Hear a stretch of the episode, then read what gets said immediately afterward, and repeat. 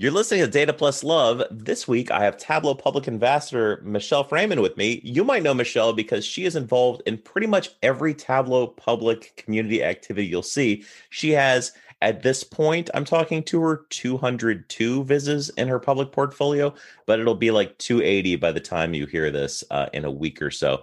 Michelle, how are you this evening? Hey, I'm doing awesome. Thank you so much for having me on here. Thanks for coming on. So we've been like friends online for a while now, and um, because you participate in all the public activities, I'm always seeing your work crank out, and we're always commenting on each other's stuff and other people's stuff. So it's it's really great. Like we got to hang out some at the conference, like the physical conference the other year. I can't say last year anymore. Um, so it's nice to be actually talking with you again because I know during the early stages of COVID you and I were like kind of hanging out more because there was a lot more of those sort of community like Zoom chats and stuff like that. And we were popping up in a lot of those. But like lately, those have kind of cooled off. I realize I'm kind of missing them. I know, I really miss them a lot too. I'm like this extreme extrovert. So they so saved me when we went into lockdown.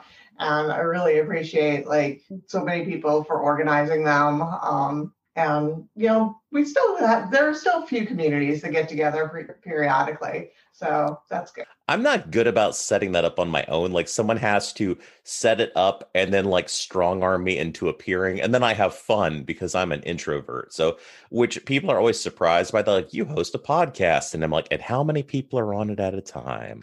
Um so yeah it's uh it's it's good to get out there and socialize some particularly as you know the winter season is setting in so it's harder to go out and do stuff and you know there's some lockdowns cropping up again so i think we're going to see more of those coming up soon uh, come on you can still get outside it's all about your clothing you know you layer up we're going to walk year round because i love to be outside well, I, I walk year round too. So usually um, I no longer work at St. Jude, but my best buddy David Kelly still does, and he lives literally in the neighborhood next door to me. So pretty much every day during lunch, we meet in the park and we walk either the trails in the woods or around the lake.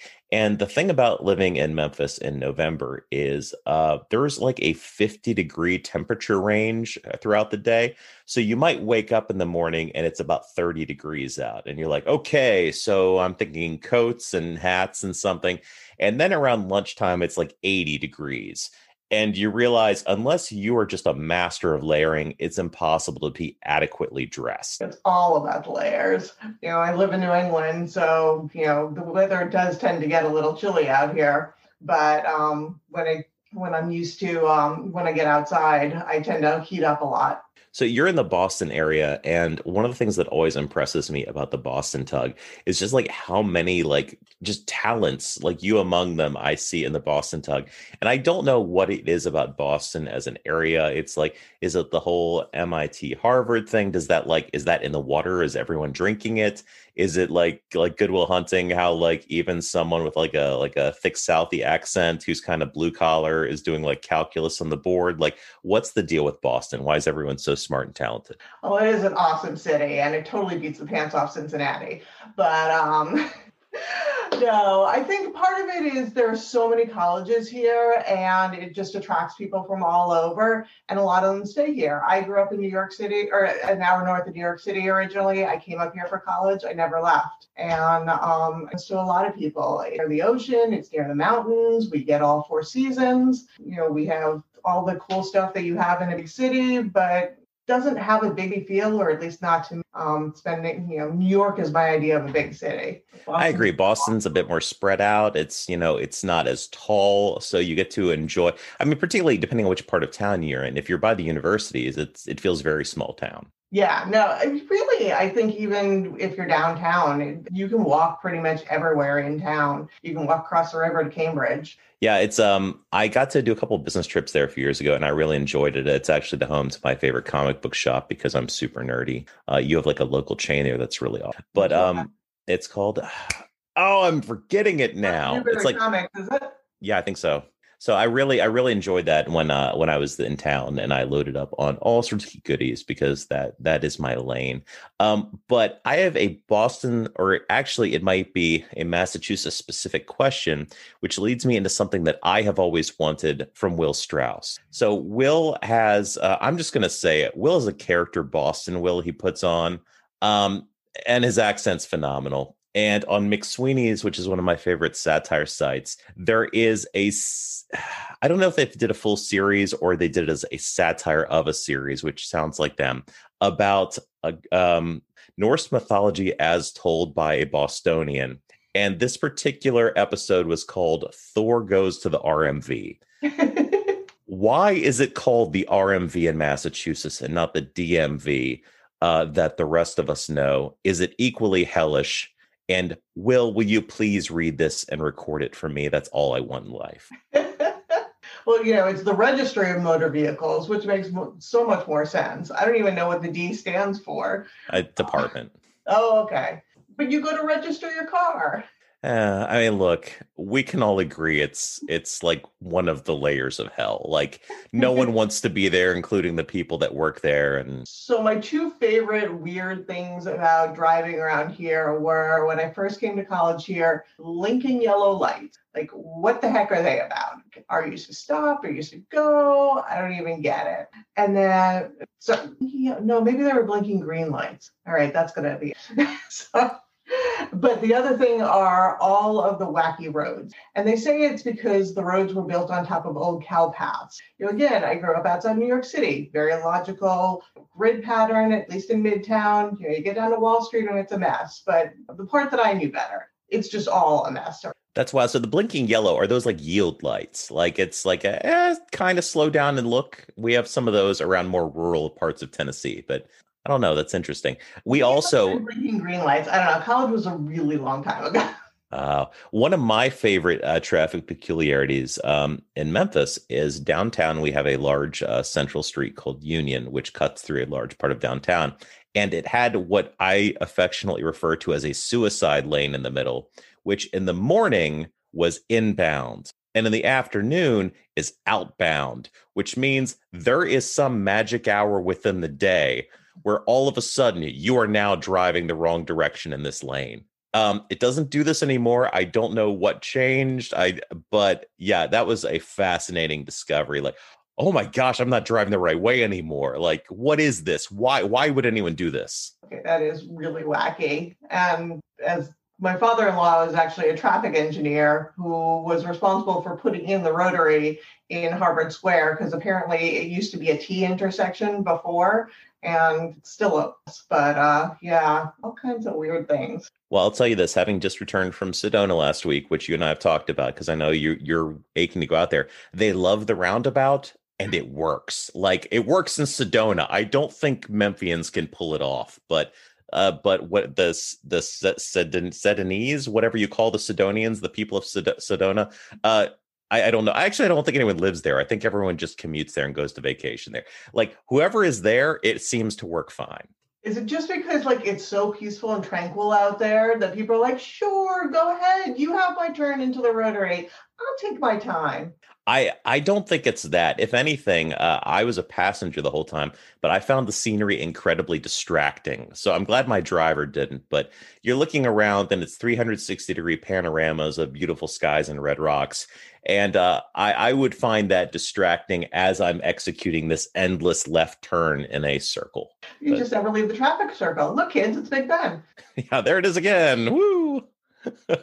so, um, you uh, looking at your work and your pu- public portfolio, there's just several things that strike me, and like, correct me if I'm wrong or anything. Uh, you love you love to iterate, and one of the things I appreciate about your iteration is like I might iterate, but I only put the final version out there. You show your versions, and I find that fascinating. Was that a conscious choice from the beginning, or is that something you just decided to do over time? I feel like very early on, Andy Kriebel said something about keeping your work out there so that people can see what you change. Um, and you know, how else would I get to 200 plus vizzes so quickly? You know, it's all about the iteration. And part of the reason I um, iterate is I always sign up for feedback, and I feel like if somebody's taking the time to give me feedback, then I owe it to them to actually act on it. And I haven't been 100% great about that, but I really try very hard to do it. Somebody has taken the time for me. I really appreciate that. That's fair and it makes a lot of sense. I know the people that conduct a lot of the exercises like Makeover Monday or Iron Quest. It's a big time commitment for them. And obviously this is something they're doing outside of their actual job. Like this isn't no one's paying you to do Makeover Monday. You're doing this because of your sort of avocation, you know, the thing you want to be doing and your passion, but at the same time it's still work. Like I mean, I'm doing a podcast with you right now and while I enjoy the heck out of it, later I'm going to be editing this thing and uh, trying to ask the next person to be on which the, the asking people and uh, keeping on top of that is is one of the things i am worst at. Like um it's like dating. It's like like like bad. It's like oh, ask ask them but then like where do i say we do? Like do you want to do you want to talk thursday or thursday is good? You know it's it's a just a sea of neuroses and awkwardness. See, I guess I was lucky. I didn't be more on the receiving end of the asking than on the asking end. Well, it's that's I, I think I put this out there once and I should really do it again sometime. Hey, anyone know anyone that should be on the show or would anyone like to be on? I mean, that's actually uh, even more awkward. That's like ask to be set up. Like, hey, anyone have any single friends that you know, I mean, they're still single and I'm still single, but we're both great, right? Like we're not the bottom of the barrel anymore. Like we're we're good. Anyone would be on my podcast? See, and I just assume you have like this long line of people. No, much like my vizzes, um, I don't have like a schedule going out. Um, it, like uh, when a viz happens, it's because the viz just happened rather than like a hey, oh man, I've got the next five. Like like I'm gonna do this one, then I'm gonna do that one. It's like literally I have one idea at a time, and then I just feel miserable. Like I finish, I'm like, ah, well, I guess I'm done with this. Like I'm never I'm never creating anything again. Like I'm just I I feel like um like intellectually bankrupt. I'm just like, oh, it's it's all gone now. I, I used it all. Like it was a good run. See, and I have the opposite problem. I think because I've been doing the community projects and especially committing to Makeover Monday, you know, I don't have as much time to do things for fun. You know, I'm really jealous of the amazing fun vizzes that you've done. Um, I actually have one that I'm working on that I'm hoping for the next few weeks that was purely just for me, is not affiliated with any project. It's one of the few that I've actually done like that. I was I was going to say like uh, one of the things I've noticed is you really uh, invest heavily in the community projects, whether it be Makeover Monday or Iron Quest or Project Health Viz and stuff, and whether that's something intentional or whether it's like sort of you know it's like it's a social activity as well, obviously because you're doing it together. Like, what's the choice behind that? Is it uh, more fun to do uh, data sets that are sort of cultivated and provided and you know getting to see what other people do with it or like what's the uh what's your feeling behind it so i think outset what really propelled me so i told you um when i first um went to tc18 i went to makeover monday at the beginning but the end of it the last thing i did was go to fanalytics and andy kriebel spoke there about doing makeover monday and chantilly spoke um and then lindsay betzendahl also spoke and so I was really inspired to get involved in Makeover Monday and in Project Health Viz. And at my table, we had made a pact that we would all post a viz before the year was out. And I sort of decided that between the pact and being inspired by Makeover Monday, that I was going to commit to doing all of 2019. And I there was a lot of comfort in sort of setting that rigor and schedule and just knowing that I was going to do it every week. It helped me get into that regular practice and then getting to know the community was really uh, you know i enjoy having met so many people through the community. But the other thing that i really like about it is i didn't have to source my data. A lot of the reason that if i'm not doing a community project where the data is provided to me i'm using self-actualized data is because i'm really bad at actually yeah it's uh, sourcing data it can be a major hassle um, particularly if you're interested in niche topics or stuff that other people are just unwilling to document. Um, if if you really care about it, you can do it, but it's a lot of work. I'm not gonna not gonna joke at all. Which is one of the reasons that community projects are so great because someone else has removed that as an obstacle from you, and at this point, it's just up to you, the data, and whatever you want. And one of the things I've always said to people that are wanting to get a jump start community projects, and I, I would say this at work and stuff, was like you've got the same tool as everyone, you've got the same data as any. So if someone creates something that blows you away the only thing stopping you from making that same thing is maybe a little work and figuring out how they did it. Like it's it's just such an amazing tool for self-development, like the exercise of participating in this. And I think you said this best. There's some vulnerability there, right? Like you can't really watch it from afar and just watch what other people make. Um, while you know there is a benefit to looking at a lot of great vizzes the actual act of participation and the vulnerability and putting yourself out there you um you grow through that. It's fascinating. Yeah and that's one of the, the other reason that i like leaving all my old work out there and particularly the iterations is then other people can see even if they haven't heard the feedback that i've received they can see what i did with it and did I make it better? Hopefully, I made it better. I absolutely think that the feedback that I've gotten, particularly from Eva, has been crucial to me for improving over the last couple of years. I mean, I I am fascinated by um, some of the chart variety that you like. You use all sorts of different techniques all the time, and I think that's one of the awesome things about your work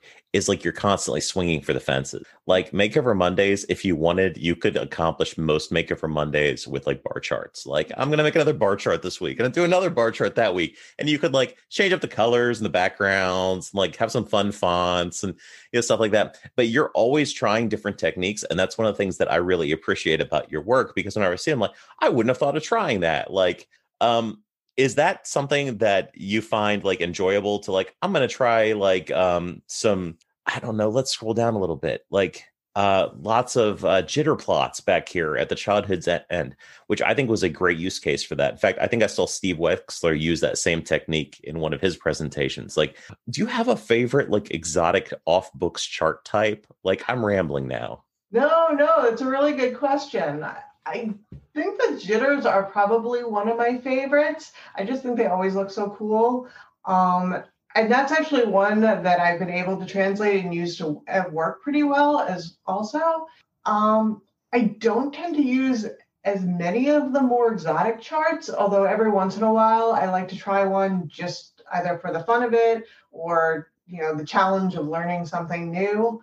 But for the most part i don't find them to be as effective conveying information so i do tend to to the more standard option. I would agree with that. And i actually today i saw a coworker using a jitter plot. He had been renovating one of his older dashboards at work and was trying to sort of get to a different level of detail with the data because you know when just representing the whole cohort as a bar it could mask some of the sort of extreme outliers. But if you're showing them as like this group and you've got some stuff that's straying dramatically outside of that, that can be particularly alarming, but can be lost when you have it all just rolled up together and aggregated. Yeah, so definitely. Fun. That's I think again one of the reasons that I like the jitter so much. It's like it makes efficient use of the space, but you can still see that level of detail. So I mean, between your involvement with all these projects, I think you're also involved with Moms Who Viz, like which is something I've talked to Lindsay Betzendahl about off air. I've been trying to get her on to talk about these kind of difficult. She like Lindsay come on the show,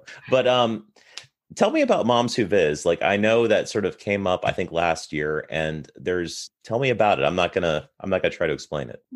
So it's basically a collection of Moms Who Viz. Um, it grew. At, Lindsay kicked it off and she had put out this awesome viz that was sort of about um, the challenges we face as mothers and what a day in the life of a mother is. Um, and she put it out, she created a template and put it out there so that people could put in their own personal data. Thank you, Mom, who is this? And then um, at Data 19, she had a brain date. And so a bunch of us got to meet in person and we had a really good time and decided we wanted to follow up on that. And so we created a Slack channel and started chatting and then started extending it out and inviting other students. It's not intended to be a closed group. It's just um, we don't know everybody who has children. So, you know, if anybody out there is listening and is interested in joining us, please feel free to reach out because um, you know we're certainly very welcoming, and uh, it's just a place that we can talk about the challenges that we face, but you know as working moms, and you know we're at various points in our careers and various points in motherhood. You know, some of us have children who are older. Um, then there are people just had their first child. So it, it's a really nice variety. Bounce ideas off of each other. I mean, I think that's incredibly valuable. Like my wife's an attorney and she's part of some Facebook groups and other activity groups for like other like attorney moms because particularly if, you know, you're a woman in a male dominated field or sometimes just a parent in a in a field with lots of single people, um, it can be a difficult perspective to you know sort of find your place in that whole sea. But i think that's uh, just a really admirable thing that you know setting up this whole group and finding that community within a community where you're able to find people that can you know relate to your stage of life you know with uh, like being a mom and working and having kids and as well as you know also wanting to do fun data projects and sort of you know uh, sometimes people get pigeonholed like they like oh you're a parent now. You must want to do all kids stuff all the time. It's like no sometimes i'd very much love not to do kids stuff. I would like to um, I would like to do a visit about John Wick and drink scotch. I have to say, I was never do anything about my kids. It's funny. Although um, we did do a makeover Monday, the boys actually contributed and created the horrible viz that everybody else had to redo. That's awesome. Yes. Uh, part of my coping strategy when their school was let out and we didn't have school. So our last day of school last spring was March 12th, and uh, Friday the 13th there was no more school. And our school took a couple of weeks before they figured out what they were going to do for virtual school. So they went to data camp. They watched Matt Francis's uh, LinkedIn tutorials and they learned about Tableau. And then they in turn actually used it for their bar mitzvah projects this summer. So that's really awesome. So I have so many questions about this. First of all, so as as part of having your bar mitzvah, like that's at 13, right? Normally it is at 13 because my boys are so close in age. They're 17 months apart, a year in school. Um, my older was delayed a little, so he was three days shy of his 14th birthday, and the younger was 12 and a half. But 13 is traditional for boys. So, like, they do a service project as part of this. Mm-hmm. That's really awesome. I really appreciate that. I was um, the closest thing I have to that is I was in the Boy Scouts um, around that age, and community service projects are baked into that as well. So, particularly as you want to progress into higher ranks, you're expected to not only uh, participate in other people's, but develop and conduct your own service projects, which leads up to like your Eagle Scout project, which is supposed to be. I'm actually right now wearing uh, an, an Eagle Scout uh, funded shirt I bought off a kid at a craft fair. He was trying to make like a, um, like um, an accessible park in his uh in this small town called Covington, which is an hour north of me. We went there for a craft fair not too long ago, and he was selling these shirts to help fund it. And I'm like, I will I will gladly buy your shirt, like anything to help out, because I know trying to conduct your Eagle Scout project is very difficult. Um, for me, mine was uh, my neighborhood had been hit by a tornado, which um, are you know we get tornado like warnings and stuff, but actual tornadoes are very uh, rare but we're coming up on Thanksgiving weekend right now. And this was Thanksgiving weekend about, gosh, like 25, 26 years ago. So it was Sunday afternoon. I'm sitting in a bay window watching Back to the Future 2. It's raining heavily. All of a sudden, my mom says, Kids, come downstairs right now. So, like, as a, you know, like 14, 13 year old, you're like, yeah, yeah, yeah. So I grab my Walkman. I'm coming down the stairs and I hear an explosion above me. So I run down the stairs. Um, so we all get in a closet, and it turns out a tornado had gone through our neighborhood. And what had happened in our upstairs um, sort of TV room was a tree limb about the size, like about the diameter of a softball. So it's pretty big around, had crashed through the window right above the couch where I was laying, proceeded to ricochet around the entire room. So, like all the sheetrock was dented and then of all places impale itself right where my torso would have been like through the couch and the wall. So it was like like a spear aimed at me. It's and like if you think you can't ever live down your mom like that time you got sick because you didn't wear a coat to school and your mom's like remember the time you didn't wear the coat? Like imagine if your mom has remember the time god tried to kill you with a spear? Like you know so yeah be thankful that that hasn't so anyway um, the tornado tore up the neighborhood, and we actually had a couple people die in the neighborhood. Like their house got lifted up and dropped um, with them in it. But um, a lot of the local wildlife was like really disrupted. So walking around the neighborhood right afterwards was surreal. Like, I mean, right afterwards is in like a half hour later because the storm sweeps through and all of a sudden it's clear except for the skies the strangest thing.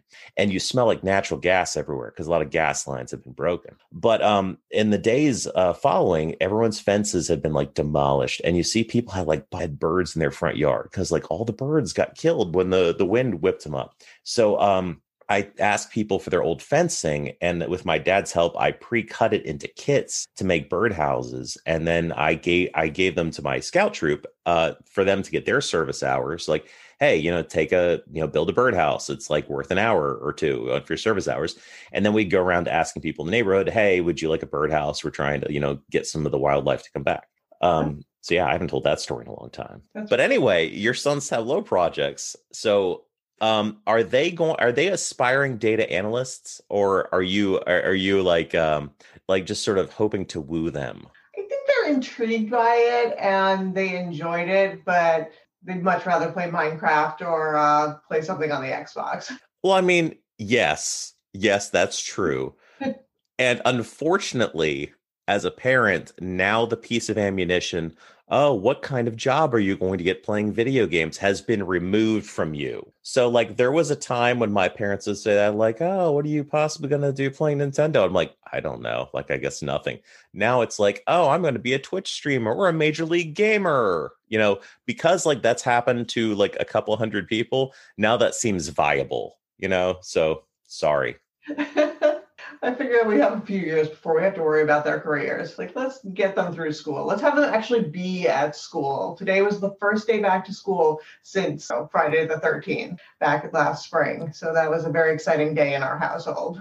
That is a very exciting day. I mean, and for them as well, right? Like for you, it's the first time you've sort of had some of that peace and quiet of like actually having a semblance of an office again. Um, but for them, like surely they've missed like their friends and sort of being away from, you know, their parents as well. Like they want that sort of social development time with their peers. And you know, school school work isn't great, but it is what it is. No, they were super excited. You know, unfortunately, they're in middle school and they are pretty good students, don't require a whole lot of attention. They can be pretty independent, but it was really great for their friends. They did not love as much the walk home. We live about two and a half miles from the middle school, but we're like, nope, you need some exercise. So I I mean, it's it's all good. Like I think just getting out, I'm sure they were happy and and maybe they were tired when they got home. Maybe they're not going to stay up super late tonight. That that's probably a perk too. Yes, there are many many perks to what my sister-in-law always used to refer to as shush air. So let me ask you, looking at your portfolio, uh, you use a variety of different colors, and that's one of the things I appreciate. Like some people have like a go-to, like I have Judith nailed. She has a specific purple she uses, and I'm calling her out now, Judith. I know, but like, do you have a favorite like color or color scheme that you like to use, or is it all about like sort of switching up, having fun, or or sort of uh, you know trying to address the specific topic? So if there's a color that naturally goes with the topic either um, it included in the original viz or um, so the nintendo switch one i use the nintendo switch colors. Um, I will often use that to sort of guide my palette for if I'm going for something that's neutral, but I don't want to do a monochrome one. I like a really dark blue, but probably my favorite color is. Do you get to incorporate it into your vizzes very often? Uh, for work or for oh the pink? Um, occasionally. Uh, I've been called out for it. that it might not be everybody's favorite color, but um, I, I do get to use it from time to time. You know, I think, look, I think there is a case to be argued for every color, and I think it's all about the right circumstance.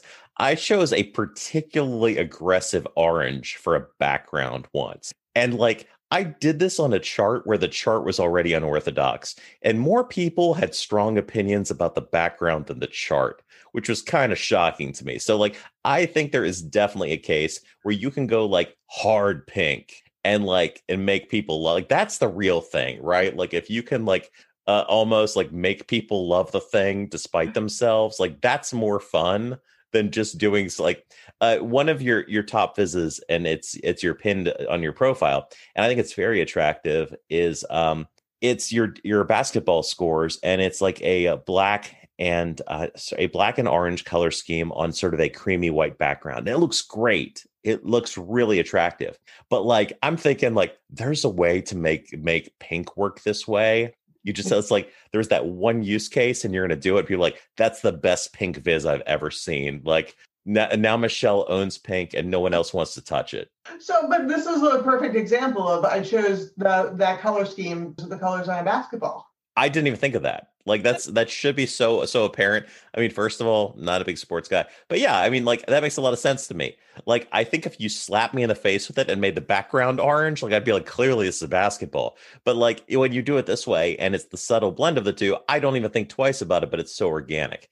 Like the Nintendo one, I I actually thought about that. Um, because that's also one of the ones towards the top of your profile where you've got these sort of red, black, and white. And it's like, okay, clearly that's within Nintendo's family of colors. So I think that's very clever to sort of embrace what's sort of naturally working. And also, there it makes a lot of sense if you see a logo or even I, I did this very early in my public work, but I always wanted to mess with colors. And I'm like, what colors work? I'm not a fashion designer. I don't know. You can go find movie stills online and it'll show you like the six key colors in that frame. And I'm like, well, let's see if this picture looks nice and it has these six colors. These six colors clearly work together. So I can use those six colors. And that was sort of my approach to that. But it makes a lot of sense. Like, um, it's really hard to invent something totally new in the realm of like visual anything. So if someone else did a certain color palette somewhere, then you could probably do it too, or you know, do a twist on it. Yeah, when I get really stuck, sometimes I'll go searching for color palettes. Um, if I want need more than just a few colors, and I do try and keep my color more simple. I don't want to have too many things competing. Um, but just to go back to this, what you said about not being a sports fan, um, I am actually not a sports fan at all. I don't care to watch any professional sports, but my husband is both a huge basketball and a huge baseball fan. So pretty much anything that I have ever done has been a team effort with him like coaching me on all of the sports details. So the Popovich one uh, he totally helped with, and then I have one earlier on that was about baseball that I called Moneyball, and he was instrumental in that one. That's awesome. I I love when I like you know, we've got the Moors, we've got like the Dataviz couples, and we've got like Crayon and Pooja. But like, it's really fun when you see like uh, a Dataviz person and like their civilian partner, and like they've worked together on something. Like that just that just makes my heart so happy that that you know he's sort of helping you out with that. I I've had like one successful, two successful cases of that. One was when I made a viz which helped you find the best wine for your price for your your value. Like my wife was into that. Like she was down. And the other one was where um, I called it Happy Birthday. It's the one where you could type in two names and it shows you the comparison. She played with that for like 45 minutes. Like most of the time, she has no clue what I'm working on and, and isn't like super interested. I'm not saying that in a mean way. It's like, it's not her thing. But like that one, she's like, this is really fun. I'm like, wow, I think I hit something that like normal people might like, which is the goal. Like, imagine if normal people like the things I made. That would be strange.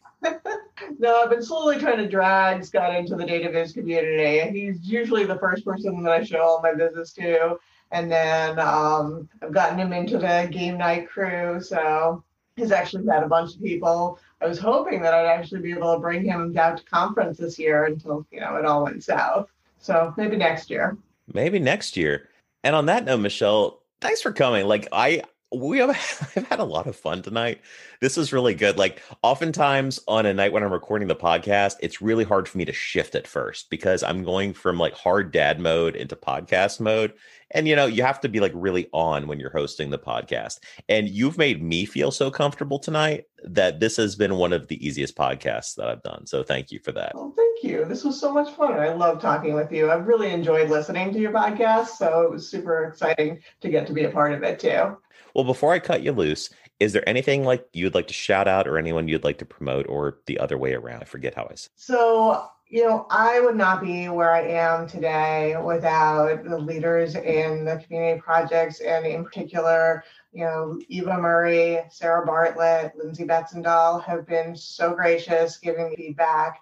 And then um, you know, it's funny. I became friends with Bridget Cogley sort of out as a spin-off of a makeover monday um, there was one that was on suicide and it really hit a lot of ethical questions and eva suggested reach out to her and that really formed an amazing friendship. And then you know through makeover monday i've gotten to know so many amazing people from all across the world um, Kimly Scott swati dave um, agata you know and you know a lot of them we've gotten to enrich our relationships the moms at biz christina gorgi i i can't name everybody and i'm terrible i always feel guilty every time i start listing off people because I feel like I'm gonna forget somebody or I'm gonna butcher butcher their name because I'm also really bad about that. So um, yeah, I guess I, I can't keep going on.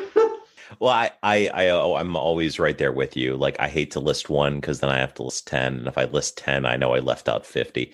But um, thank you to all of them, and thank you for the Data Fam community in general. Both of us wouldn't be talking right now if it weren't for you, and this podcast wouldn't exist either. So thank you. Oh, and thank you too. Have a great night. You too.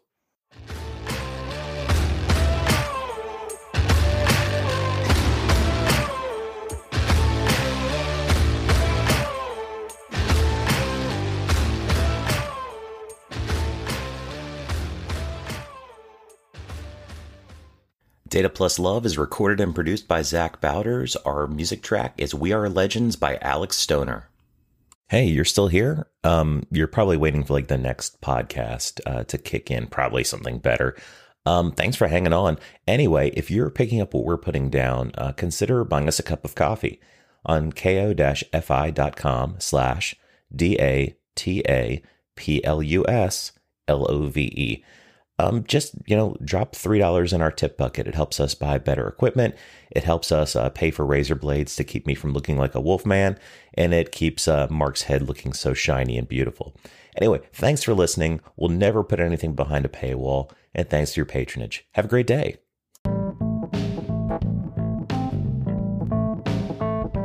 Hey, thanks for sticking around to the end. I really appreciate you listening to the Data Plus Love podcast. If you'd like to see more about what we're up to at the show, go to anchor.fm slash data plus love. Just spell it out, not a literal plus sign. Here you'll be able to see our library of episodes as well as interact with them either through polls or comments or leave a voicemail message that I'll put on an episode.